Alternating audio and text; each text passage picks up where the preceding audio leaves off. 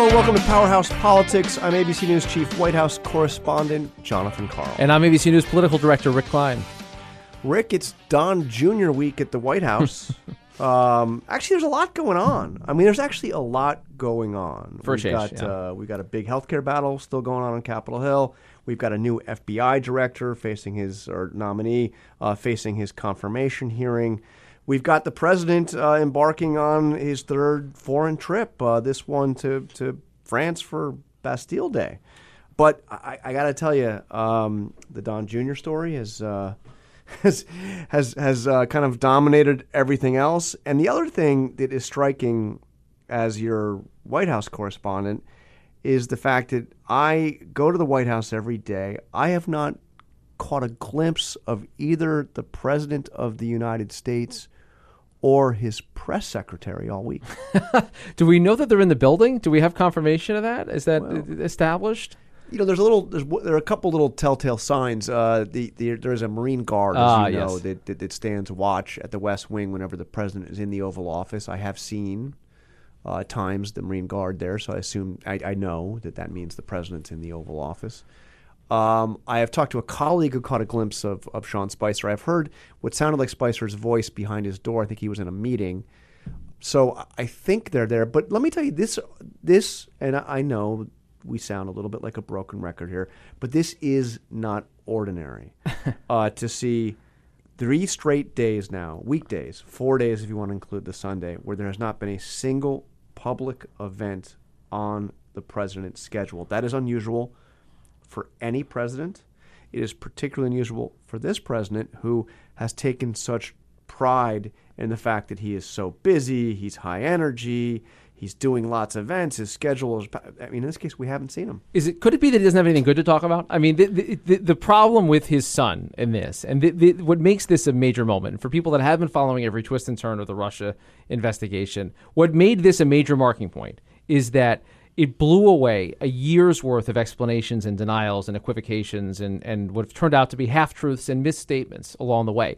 Now we know, because it's there in unbelievable black and white in this email, we know that the president's own son sought information that would have been colluding with what he thought was a Russian government agent. I mean, Yeah, that- I would. That's put it- undeniable. I would put it a little differently. Uh, I, I don't dispute what you said, but I, I think the way I would put it is, we know, as an absolute fact, indisputable fact, that he was told that the Russian government wanted to help his father's presidential campaign and hurt Hillary Clinton's campaign, and we know that when he was told that, he was willing, in fact, eager to accept that help. He loved it. He- I love it. Disputable facts. Now we don't know if this Russian lawyer that he met with actually provided anything of significance. We don't know if anything that she had to offer was related at all to the hack of the DNC or the hack of uh, Podesta's emails. We don't know. We, th- th- those are those are all unknowables. We do know that there are denials on both sides. We know that, that Don Jr. denies that you know anything he got anything, and we know the lawyer uh, denies that she had anything whatsoever about uh, about Hillary Clinton. But but but a very damning set of facts, primarily for what it shows that he was willing to do. That's right. That's right. And and for all the talk of there were no meetings with the Russians and there was no no collusion, no attempt to collusion, no attempt at having contact, all of that gone. And it was such a big meeting, in fact, that Paul Manafort, as the campaign chairman, was there, as was Jared Kushner. Have you seen Jared at the White House this week? Because uh, he's still a White House aide. He's the only person in that room that actually works in the government right now. Uh, he took the meeting. Uh, he hasn't really made himself evident either. Yeah, you know, and, and he's usually a little more behind the scenes. It is Sure. just it, it is it is a little different for me when we don't see the president himself or his press secretary. So I I know we're going to have a conversation coming up with Senator Richard Durbin, uh, obviously the number two Democrat in the Senate. It's kind of particular uh, uh, point of view on this, uh, and of course on the healthcare battle.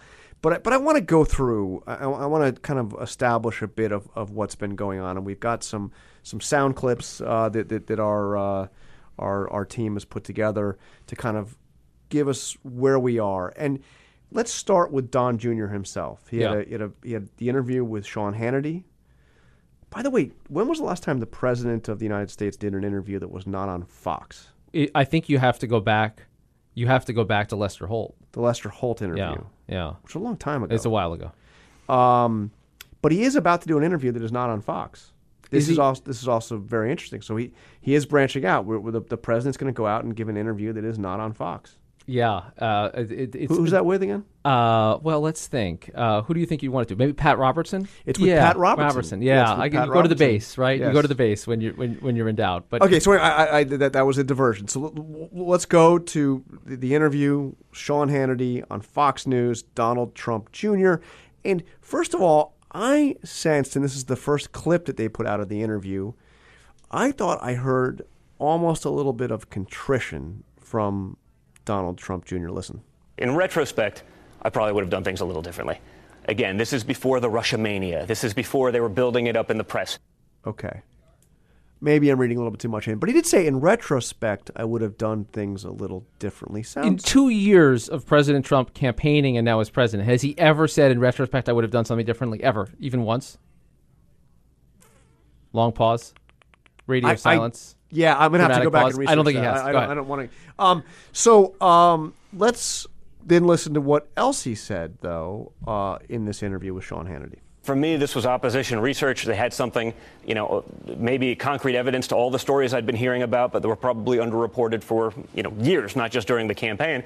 So I think I wanted to hear it out, but really, it, it went nowhere, and it was apparent that that wasn't what the meeting was actually about. Yeah. So and he goes on to say like he gets an email and he responds. What else is he going to do? I mean, there's clearly not any real regret there. No, no, and, and I think I think giving the interview to Hannity is a, is partly a sign that he, he wanted to, to give one big interview to, to try to clear the air on this.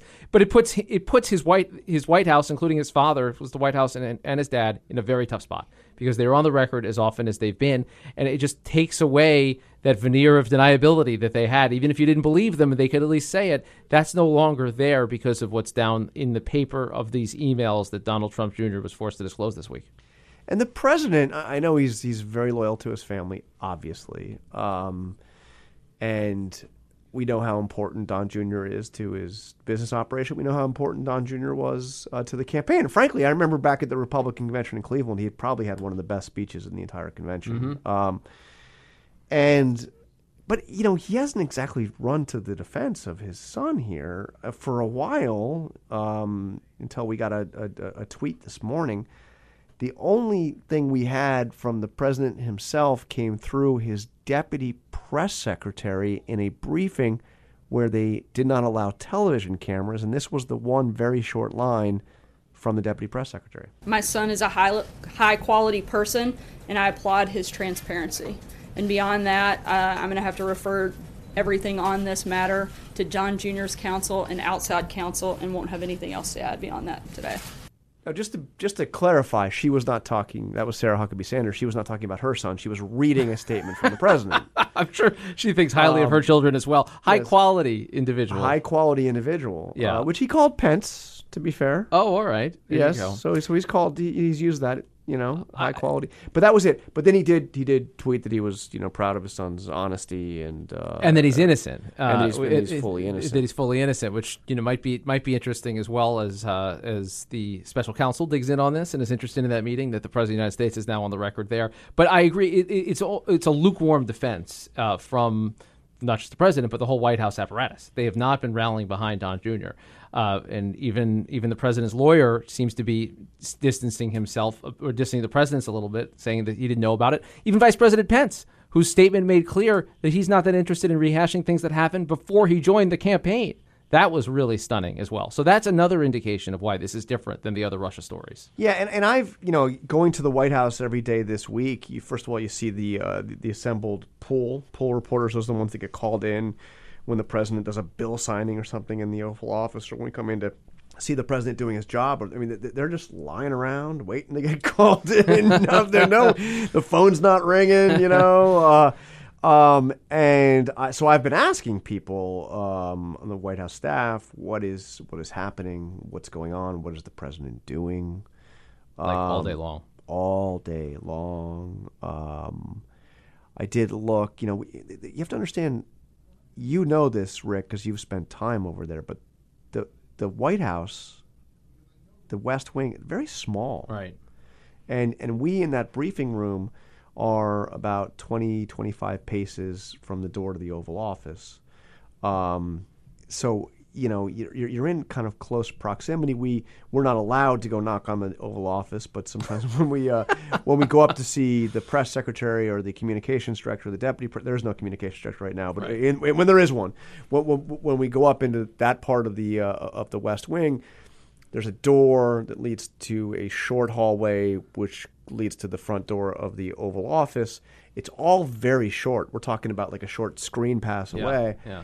And um, I, I looked up there yesterday, and I just saw a, um, a Secret Service agent standing in front of the, the main door into the into the uh, Oval Office from that hallway, just standing, almost like he was. Usually, you see a Secret Service agent kind of sitting next to the door Yeah. when it's closed, uh, standing there, almost as if I- swear I got the sense like the president said, "Make sure nobody comes in here." uh, and, and I Hold hear. Uh-huh. I hear he's been angry. I hear the president has been extremely frustrated. He's been fuming, uh, taking it out on aides. His legal team was was over there um, uh, yesterday, Tuesday. I heard they heard quite an earful from him. Um, not sure exactly what the nature of his complaint is, other than the extreme frustration that he has that the Russia story does not go away. Yeah, and and it has been made worse now by his own son. So it's one of the people that you really can't put Yeah. that much distance between yourself and and And I, and my sense is he has not lashed out at his son in this. Although I, I mean, who knows? You But- can, but you you've seen this split before. I mean, you go back through the campaign, and there was there were different power centers inside of Trump Tower and inside that campaign. That the sons were in their own bucket, and there were different campaign groups that were maneuvering around that. And it continues right now to know that you've got the adult sons who are outside the White House handling the business interests, but but creating this major major distraction and putting the credibility of all these officials on the line. And uh, our our uh, colleague over at the New York Times, Maggie Haberman, uh, and and and and uh, her piece with some, some of the other reporters over there, um, talked about the reported that the statement that came out on Saturday from Don Jr., the one that now looks really bad, Yeah.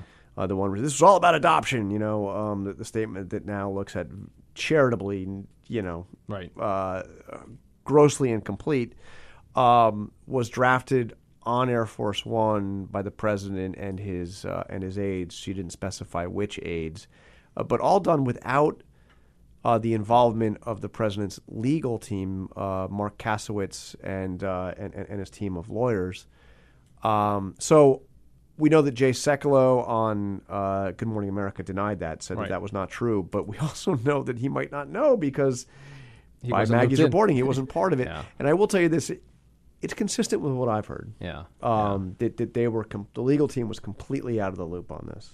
Yeah, and, and it's it, it- it's that's fascinating, and it's and it's forced the White House to recalibrate even what it's saying about uh, about potential collusion. I mean, you're hearing now parsing from the podium. You're hearing parsing i- to a, to a new level of trying to deny something that right now it's become it's become obvious they were not fully honest at, at Okay. really any stage of this. Because so I, I want to get to that. You're referring to what Sarah Huckabee Yeah. Sanders uh, said at her at her one of her again uh, cameras banned uh, briefings. But before we get to that, we had the we had the FBI nominee uh, Christopher Wray, um, uh, you know, nominated to replace um, uh, Comey, James Comey. Um, Heard of him. Have yeah, yeah, you remember him? Uh, had had his uh, uh, confirmation hearing up uh, Senate, and this was an interesting. You know, the, the, the, these hearings are interesting, but the guy that I always love to watch is Lindsey Graham, because Lindsey Graham's an old country lawyer from South Carolina, and he started out by um, by asking Wray if he was, you know, if he would be concerned about the Ukrainian government trying to help out uh, the the Clinton campaign, because this is something that's been brought up by the White House, and they quickly dispatched with that. But then uh, he had some interesting questions to Wray about Don Jr. Take a listen. Let me ask you this. If I got a call from somebody saying the Russian government wants to help Lindsey Graham get reelected, they've got dirt on Lindsey Graham's opponent, should I take that meeting? Well, Senator, I would think you'd want to consult with some good legal advisors before you did that. So the answer is, should I call the FBI? I think it would be wise to let You're the FBI be the know- director of the FBI, pal. So here's what I want you to tell every politician. If you get a call from somebody suggesting that a foreign government wants to help you by disparaging your opponent, Tell us all to call the FBI. To the members of this committee, any threat or effort to interfere with our elections from any nation state or any non state actor is the kind of thing the FBI would want to know. All right, so I'll take it that we should call you, and that's a great answer. So, Rick, you you were still, uh, you know, you were like in first or second grade, I think. But but I I'm old enough to remember when Lindsey Graham was a freshman member of the House. Uh, the junior, actually the second most junior member of the of the House Judiciary Committee during the impeachment hearings, and the and, and then appointed, uh, you know, to, to, to be one of the managers Yeah, that argued yeah. the case in the Senate. And uh, you know, he's he's still got it. Back then, he was trying to he was trying to remove Bill Clinton from from uh, from office. He seems a little he seems amped up about this. Of course, and and that's the thing is He's a Republican, you remember? he- I know he's I, Lindsey do Graham. remember. I do remember. I also remember that his phone. Uh, ended up getting destroyed because Donald Trump gave out his phone number publicly. Right, right. Uh, so they, they they have that history. and as But- as, uh, as Trump would remind us, he got zero percent in the uh, in, in the primaries. Was that what he about said? that, Yeah, about roughly. that, including in South Carolina, where they'll even dropped out before that. But but the, the point here is that this does not make anyone feel good about defending President Trump. I, I I don't know how you look at this and say. Well, this is there's nothing to see here, and it, I tr- I think Lindsey Graham broke it down in a very simple way, and now we have the new the incoming we presume uh, director of the FBI pending confirmation saying that Donald Trump Jr. didn't act right here. Uh, and that's important, I think, for his own independence. It's also important just for, for laying down this marker about what is appropriate conduct. Okay, I'm going to give you what is potentially the most charitable way to look at this and see what you think. Okay, Rick. go. Okay, Yeah. so this guy Rob Goldstone, who you know, Yeah. Yeah. A cha- I mean- kind of a character. yeah, yeah. I mean, come on. So this guy Rob Goldstone, kind of a quirky, eccentric promoter who's got a you know a Russian rock star as as his as his client. He wants to get his friend, this Russian lawyer, into in to meet with the Trump folks. So he exaggerates. He says, "Oh, she's got great stuff. This is going to be amazing. She's really tied in with the, you know, with the Russian government, and they've got all this amazing stuff on Hillary. It's going to." And Don Jr., being inexperienced in the ways of politics, says, "Yeah, sure. I'd love to hear whatever you got. I mean, why not? Everybody wants to hear, you know." And loops in the others, uh, and they do it. And the guy doesn't actually have anything. His friend, the Russian lawyer, really is there because she wants to lobby on this Magnitsky Act. They don't really care about that. The meeting doesn't last very long. Okay, what what harm was done? So no harm, no foul. Couple of things. Okay. Couple of things. Right, one, Rick. one. Uh, this was a person who's being represented as representing the Russian government. Yeah, amped up, Yeah, uh, up, fine. You take the meeting. You take the meeting. You take the meeting thinking that. You take the meeting thinking also that they're bringing compromising information around Hillary Clinton, and you take the meeting being told this is part of the Russian government's effort to try to influence the the election and to help your father's campaign. So all of those things have to happen. Then you have to loop in the campaign manager, the campaign chairman, uh, Paul Manafort, uh, and your brother-in-law, Jared Kushner, and you bring can I them stop all you in for a the second? meeting. Can I stop you Yeah. for a second and just ask you a question? Yeah. So, if all of that that was said in those emails is not true, if this guy is a promoter for a Russian pop star who's trying to get his friend in for a meeting, so he exaggerates everything, and none of it is true, Yeah. Is there still a problem for Don Jr.? Potentially, because it still would suggest intent, because he thought that, and he thought that's what he was getting. Because he was willing to but accept even, help. Yes, but even even granting From a charlatan even who didn't granting really have any help to offer. True. Yes, but let, but let's let's grant all that. Then you have there were no meetings between Russians uh, and uh, and Trump campaign officials. Oh, you you have you mean the, the way they? I don't want to say it's lie. a tough uh, word to get. but yeah, uh, misled perhaps. weren't exactly accurate. They they were they were clear for months and months and months that this, Manafort in June. That's right. With George. That's right, and and uh, We've had nothing to do with any Russians. and Don Jr. at the convention. They, they, they called this a charade. They called it a witch hunt. The president of the United States continues to call it a witch hunt. And in fact, they had been they had been not truthful. Uh, in case of, Ja- of Jared Kushner, he he omitted this meeting from an official government disclosure form. He's had to go back and amend. And so the cover up, if not the crime, ends up being the story. Interesting. So I, I want to get to the, the you you referred referred to the kind of legalistic uh, phrasing from the White House. I don't know if I would say legalistic. I don't know if they're trying to be cute here, but I did notice a very specific phrase from Sarah Huckabee Sanders earlier this week when asked about the question of collusion. You're, are you vouching just for everyone in total, or individuals, or what? I'm saying that the president's campaign did not collude in any way. So That's then when we go to different people. What do you say about that? Glenn, me. I, Don Jr., anyone, this- the names that are coming. I would certainly say Don Jr. did not collude with anybody to influence the election. What about Flynn? I, to my knowledge, he did not collude with anybody uh, to influence the campaign. Again, I think I've been very clear. Our position is that no one within the Trump campaign colluded uh, in order to influence the, the election. That's a lot. Of, It's a mouthful. lot of words. I mean, you know, I mean, it's it, it sounds kind of blank. While wearing Nobody green pants colluded with the intent. What what was the the influence the to inf- campaign? influence the campaign. Yeah, that's a lot of careful words there that, that get appended to what used to be a We didn't have any contact with the no Russians. contact. We had nothing to do with the, The- Russians. the- President Trump said no contact, no collusion. Boom, now four nobody words. with the campaign colluded with the Russians to influence the influence campaign. the That's right. election. Okay. All right. Uh, so one more thing before we get we get uh, uh, to our discussion with Senator Durbin, also from today's hearing, I thought it was was interesting that, that this is. I mean, can you imagine? You know, having to step in to, Yeah. uh, uh, to to take the FBI director during this during this time.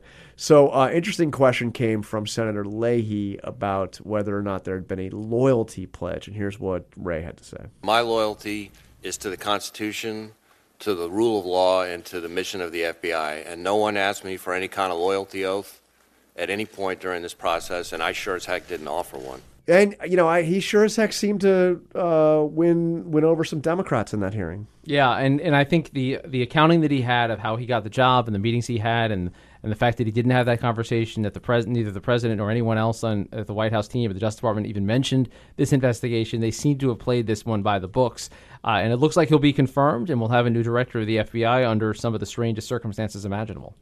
And I mean, you got to. I, I guess you got to kind of give it to to the president here. I mean, he he picked guy. Ultimately, they had a kind of an interesting process of getting there.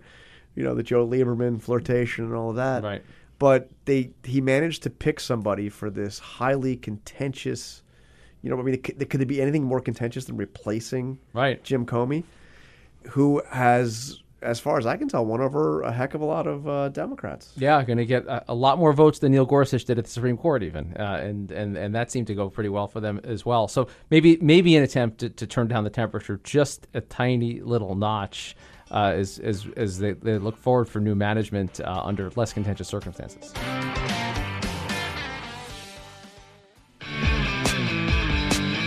Hey, this is Dan Harris, and uh, I want to tell you about my podcast called 10% Happier. You can listen every Wednesday for new guests and new perspectives. Some of these are people you know, uh, celebrities, athletes, executives.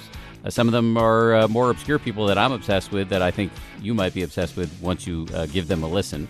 And you can hear about how they're using meditation to up their game in all these interesting areas of life. Again, the podcast is called 10% Happier. You can find it on Apple Podcasts or wherever you're listening right now and subscribe today.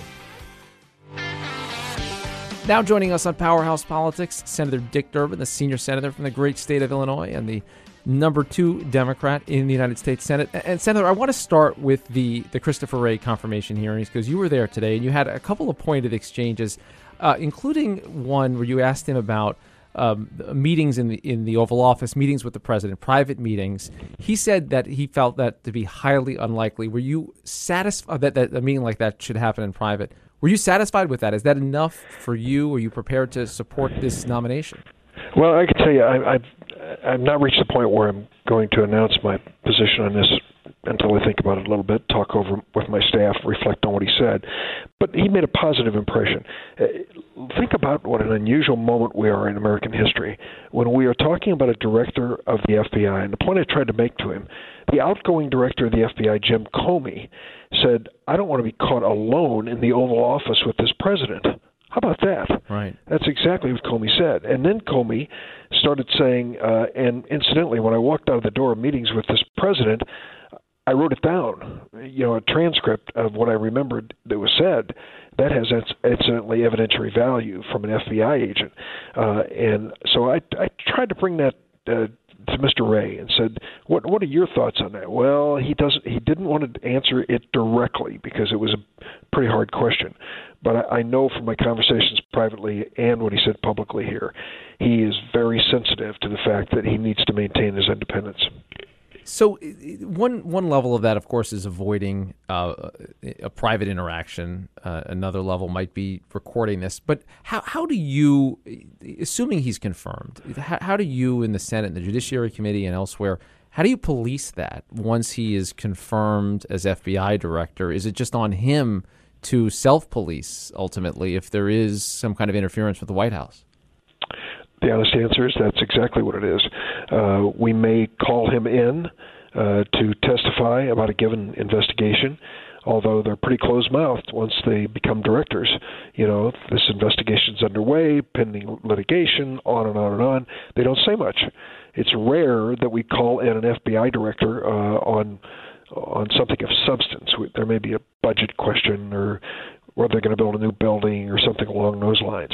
But it's rare because think about it. I mean, his job is not only going after the worst criminals in America, but the terrorists who are threatening America. And you just don't sit down in an open session with a room full of senators uh, under oath and start telling the secrets behind the investigation. Does does he or whoever gets this job does the FBI director under President Trump have to act differently, at least in terms of the, that aspect of the job? Does, do they have to be on guard? Do they have to do the job differently than an FBI director under a previous president might have had to do? Without question. I can tell you, I've been there for Bob Mueller when he was director of the FBI, the renewal of his service, as well as Jim Comey we never really got into the kinds of questions which Mr. Wray faced today. And they all get down to this. If this president does something else that is outrageous, talks about shutting down an investigation that may get into the White House, calls you a nut job, I mean, what are you going to do about it? I'm, I'm pretty solid in the position that Wray is a man of principle. He respects Comey, told Comey at one point way long ago that if you leave the Department of Justice, I'm leaving with you. Uh, so I think he's a man of principle, and that is the important starting point. And we're asking those questions because this president has forced us to ask those questions. So essentially, he's got to be on guard. He's got to be looking differently at every interaction with the White House than another president might have. He does. I mean, uh, and when Rosenstein, who is the deputy attorney general now in charge of the Russian investigation, with Mueller, called and asked Wray to take the job, he said to him, "We've got an independent counsel now in Bob Mueller, it's going to create a much better atmosphere for your job with the FBI. That's just, I mean, that is an insight into the state of affairs six months into the Trump presidency. So I want to uh, ask you about the, uh, the, the, the now infamous email exchange from Don Jr. that, that came out earlier this week. Is that, to your mind, a game changer in terms of the public understanding of this storyline? Does it fill in significant gaps to your mind and, and take this to a different level? It does. And I will tell you that you have to understand there's been denial from the White House, from the president on down, that there was ever any contact or that anything was done to help uh, the campaign by the Russians. Uh, and it turns out these emails tell the whole story. Uh, they were looking, the contacts were made, they were looking for help from someone purported to be with the Russian government. Turns out they weren't, but that's the representation that was made. Uh, and so, in terms of denial, doesn't work anymore. The emails of Donald Trump Jr. himself uh, really tell the story. And to your mind, what is that story? Is is it collusion? Is it treason? What what's the what is the story that's told via these emails? Because you can read them on their face and say, well, at least there's the intent here. But is that criminal? Uh, best spin uh, a rookie in a political campaign, totally naive. I, somebody calls and said, "I can give you some dirt on Hillary Clinton." He says, "Come on down, can't wait to hear it," and doesn't take into consideration this is a Russian government official or supposed to be. Worst case scenario, he knew exactly what he was getting into. I mean, there's a reason why we haven't seen these income tax returns. There are some connections with Russia, and the Trump business that uh, I think uh, will ultimately be disclosed, but we don't know today. But there's Donald Trump Jr. using his Russian connections uh, to help his father get elected president. Is it a crime? Well, that's for Bob Mueller, the independent counsel. I hate to pass uh, the buck on it, but I really believe he has to make that decision. So we saw President Trump tweet uh, in in defense of of his son um, a couple of different things. One of them is declaring him to be innocent. Is that we, we kind of think about his tweets as just you know this is part of what he does right now, right? And it's it's, breaking new new barriers. But is that influencing the investigation to your mind? I mean, the, the, the, question of innocence is, as you say, for Mueller to decide. And we've already heard from the White House the possibility that Trump could step in, president could step in and fire Bob Mueller. Is he? Is that just tweet things that don't matter very much, or is that putting your finger on the scale? Well, I, I, I will tell you this. First, I trust Bob Mueller. I, I hate to do this as a politician because you stick your neck out too far, you can regret it. But when he comes down and makes his pronouncement as to whether or not this is serious and should be pursued by way of prosecution, I'm prepared to stand by him. I trust him that much. I think he really loves this country, and he's not going to play politics with this. Having said that, yes, the president has the power to basically dismiss Bob Mueller or anyone else. And I fear, my greatest fear, that as this gets closer and closer to his family in the White House, he'll be tempted to do it. That could precipitate a constitutional crisis. I hope we don't reach that point. And your expectation would be, based on the representations today, that, that Chris Wray would resign if it, if it came to that. Well, that's that's that's the way I feel. I mean, his his answers were pretty pretty direct on that, and uh, he was asked that by several different senators, and he was he was very strong in his response. I, I want to ask kind of a broader question, just aside from the partisanship as much as you can, aside from the partisan politics. You've been around Washington a long time. This has been a, a, just an intense six months or so of, of the Trump presidency. What what is it like just for you personally, waking up every day into the, the news madness with so many things popping in every direction? Maybe maybe for a senator this is typical. I, I don't. I, what what crosses your desk maybe is as busy. I'll say from where I sit I've never seen anything like it. Is it is it dizzying to you from where you sit? It is. It's very troubling because for the longest time, uh, for the first uh, 10, 10 or so years I was here, uh, before the arrival of Fox and some of these other things, the news channels and the news sources were pretty well known, who you could trust and who you couldn't. And then things started getting fuzzy. You know, all of a sudden, National Enquirer is being quoted seriously by people, and you're wondering what's happening with news sources and information sources, truth and facts. And now we are in a completely uh, bizarre and surreal world of charges of fake news, sources phony stories, on and on and on. That troubles me as much as anything. In a democracy, you know, it, it's good to have differences of opinion and people expressing them. But when you have differences on facts and you can't agree on the basics, it really undermines public discourse, public conversation about the issues. That worries me the most, even beyond this president. That worries me the most about where we're headed. What, if 40% of Americans get their news on Facebook, 40% on Facebook, you know, yeah. God save us. Uh, I read it so I can find out what my kids are talking about, but I don't go to it as a news source. That that to me would be pushing it. Are, are you are just a little window into into the conversations you have with your colleagues in the Senate? I mean, are you are you guys checking Facebook and your Twitter feeds and, and saying in, in the cloakrooms, "My God, can you believe what's happening?" Or have you seen this? It just the torrent of news. Uh, I'm sure you have people that can keep you up to speed. It just it just seems impossible to keep up with it, it is well we've reached a point where we're almost like high school kids here. I, I try my darndest not to pull out my uh, iphone my cell phone. Uh, but you know you're in a meeting and people are saying excuse me did you just hear xyz happened? And all i mean it is constant and, and I'm thinking we're going to attention deficit disorder is going to hit hard here uh, for people our age who are bombarded with this late breaking news every 15 minutes. Uh, and yes, it, it has changed the discourse, it's changed the conversation, uh, and it worries me about the ultimate impact it's going to have on our democracy. So one question on healthcare before we let you go. Uh, the the there's an effort, as as you know, to, to try to, to get a Republican bill forward. Uh, there's the, the partisan push that's continuing, and there's some amendments that are floating around. Is there any bipartisan action going on behind the scenes? Any any rumblings of something that could emerge should this effort from Republicans fail? The Republicans who are interested in it, and there are some, are waiting because McConnell has said, hold back, give me my chance to pass this bill. If he fails, and I hope he does because it's a terrible bill, I think it's going to unleash conversation and negotiation. Uh, and that's long overdue. It'll be bipartisan, and I hope that it's good. Uh, I'd love to be part of it, uh, and I trust some of the Republicans I've talked to. They want to do constructive things and make our healthcare system work better. They don't want to uh, destroy it, repeal it, uh, take health, health insurance away from 22 million people. So, yes, I think that once McConnell uh, has reached a point where he can't pass a bill, there will be such things occurring. But I'll tell you something else. It's rare around here that somebody like Mitch McConnell calls a bill if he doesn't have the votes. Uh, he has he's got a hundred billion dollars to play with, literally giving away to members to get their votes.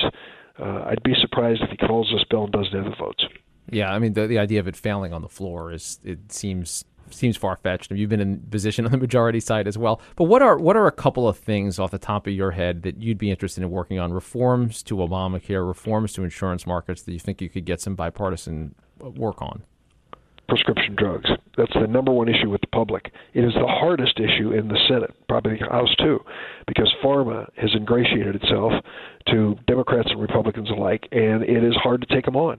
They're making so much money. They're driving up the cost of health insurance premiums with the outrageous costs that they're imposing on consumers across America. But that is number one. If we're serious, that's number one. Number two, as far as I'm concerned, is dealing with this individual insurance market. All of the horror stories that you hear about health insurance under the Affordable Care Act are confined to 6% of the American population that buys them on insurance exchanges. Can we fix this problem? Of course we can. Uh, but we've got to roll up our sleeves and say, how do we get an insurance pool that brings premiums down? The third thing I'd say is no matter where you live in America, there ought to be a public option health insurance plan that you can choose for your family if you wish. Uh, that to me would be a, a good way to make certain everyone has an option out there and one that's affordable. Senator Dick Durbin, Democrat from Illinois. We appreciate you being here on Powerhouse Politics, and uh, good luck with the Twitter feed and the Facebook feed and the rest going forward. Appreciate it. Good to be with you. Thanks.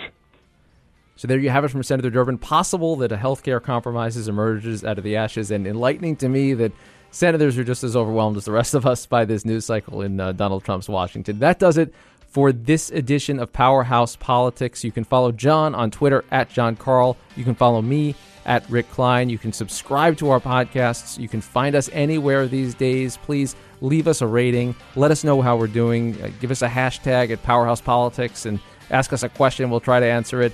And please click on us next time.